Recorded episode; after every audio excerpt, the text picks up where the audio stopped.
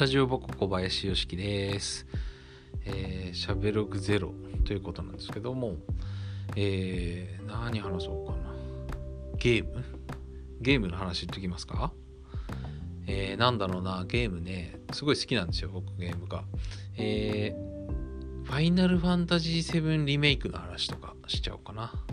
ファイナルファンタジー7リメイクっていう、もともと1996年に、えー、ファイナルファンタジー7っていうね、まあ、有名なタイトルなんですけど、えー、が出まして、それをあの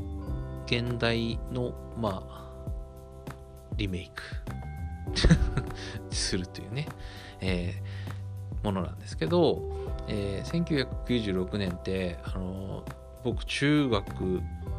3年生だったんかな。ですごい結構そのゲームと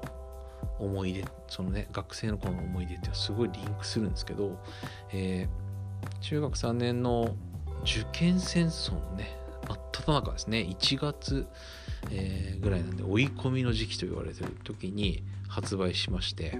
であのね1月なんでもうお年玉がねもうどっさりあるんでなんかとりあえず買っとこうかなっつって。で親にはやっちゃダメだよなんつってね言われてまああの家に置いといたんですよ。でまあね同級生もみんなやっぱり受験があるんで受験終わってからやろうねなんて言って、えー、言ってたんですけどあの日に日にみんなこうやってっちゃうんですよね。ファイナルファンタジー7やっぱりこう名作というか面白いんでね。あのみんなやってっちゃうんですよ。で自分は結構我慢をねしていや受験終わったらだって思ってたんですけどあの2月のだからもう受験のねもう1週間ぐらい前かな県立の受験の1週間ぐらい前に、えー、開けちゃったんですよね。これいや本当にやっちゃいけないですよ。本当にあの若い子とか聞いてないと思うんですけど聞いてたら本当ダメですね。受験のね前の週に新しいゲームを開封するなんてもう本当にやっちゃいけない。自殺行為ですよね。あのやっちゃダメです。であのまあ開けちゃってちょっとだけだったらいいかななんつってやっちゃったんですよ。そしたらもうまあ名作の「ファイナルファンタジー7」ですから止まんないんですよね。全く止まらず。で、えー、やってしまって。もうほんと受験の前日ぐらいまでずっともうね朝迎えるぐらいまでやってましたね。寝ずにやるっていうね。そのぐらい当時面白かったですね。斬新というか。で本当にもう受験のね当日はあのそんなことばっかやってるんで高熱出ちゃって。もう38度ぐらい出てフラフラで。なんか親に休んでいいとかなんか言ったんですよね。そしたら「いや休んでいいわけないだろう」っつって「行ってこい」って言われてでなんかもうフラフラのまま、えー、行ったんですよね。受験会場にね。行って。で問題見てもなんか全然問題読めないんですよね。もう朦朧としてて。でなんかもうわーっつってこう書いて。でなんかもうみんなねお昼ご飯食べた時にできた？なんて話してたんですけど全然できてる感じしないのにうんまあまあなんつってね。あの適当なことばっか言ってましたね。でまあなんとかね本当にあの多分偶然で一応合格してね高校に入れるんですけどそんなこうすごい思い出のある「ファイナルファンタジー7」が、えー4月のねもうすぐ4月10日ですね。2020年の4月10日に発売するんですけど、えー、本当に楽しみでね。あの本当にああもう早く来週になんないかなって思ってるんですけど、ね、皆さんどうですか？ゲームとかやったりしますか？あのゲーム今あのファイナルファンタジー7もそうなんですけど、まあ、リメイクとかリバイバルとかそういうのがすごい流行ってってるというか多いんですよね各メーカーさん。あのあなんだっけ任天堂さんのねあのミニファミコンだっけクラシックファミコンクラシックだっけ。ねそんなのが発売して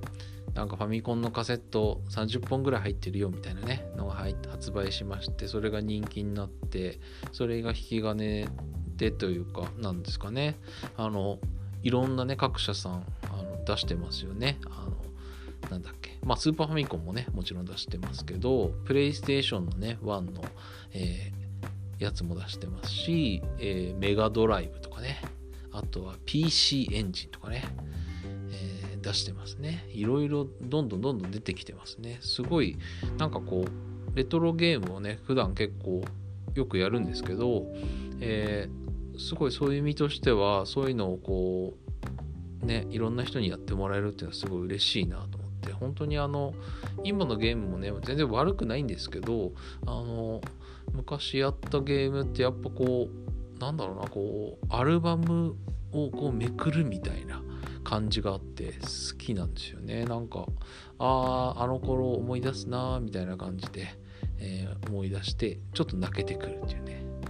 でまあなんだろうな一番まあゲームで好きなのはやっぱり RPG RPG ね。ロールプレイングゲームっていうジャンルなんですけどそれが好きかな。ドラゴンクエスト。めちゃくちゃベタですけどね。ドラゴンクエストよくやりますね。あのまあ新しいのは11とか出てるんですけど、まあ、一通りやってるんですけど5天空の花嫁。いやよくやりますね。あのまあやってる方はねほんと知ってるんですけどねあの結婚相手結婚する相手をどっち選ぶみたいのがあるんですよね。2人選べっつって。でもう当時選べて中中学校まあね中学生とか。で選べないっすよねなんか。えっと思って。一回セーブして消してえー、一回散歩出ましたね。散歩普通に現実の散歩出て、えーもう一回つけてどっちしようかなって迷って一回結婚こっちにしてみようってねビアンカにしてみようかなフローラにしてみようかなって迷うんですけど、えー、迷って選んででもう一回リセットしてもう一回ちょっと違う方やってみようかなでそこで、えー、大体1週間ぐらい過ぎますね。その結婚イベントだけで。全くストーリー進まないっていうね、えー、そのドラクエ5ね、毎年未だにやってるから好きですね、すごい。スーファミ、スーパーファミコンが好きなんですかね。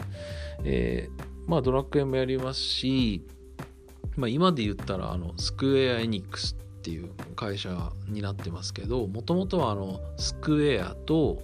エニックスって別々、あのスクエアはファイナルファンタジーとかね、有名なタイトルありますけど、エニックスはドラゴンクエスト。ね、そこが、えー、合併してスクエア・エニックスってやってるんですけど、えー、その当時だからスクエアとエニックスと、えー、鳥山明、ね、ドラゴンボールのが、え、その3人が、え、タッグを組んで、え、ゲーム作るぞってな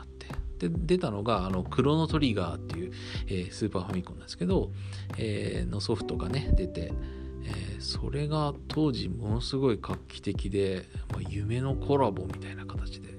ねそれをあの当時もやっぱすごいなと思ったんですけどあのこれが本当にすごくて今やってもすごいなって思いますね。クロノトリガー。で2も出てるんですけど2の話はあのしたくないですね。えー、1, 1だけでですね。まあ、の分かってる方はねあの分かると思うんですけどクロノトリガー最高ですね。あのまあタイムトラベルしちゃうみたいなねストーリー。あのねすごい面白いですよ。ねあそんな感じで、えー、ゲームの話ですね、えー、そんな感じで今日はいいかな。ではえー、また。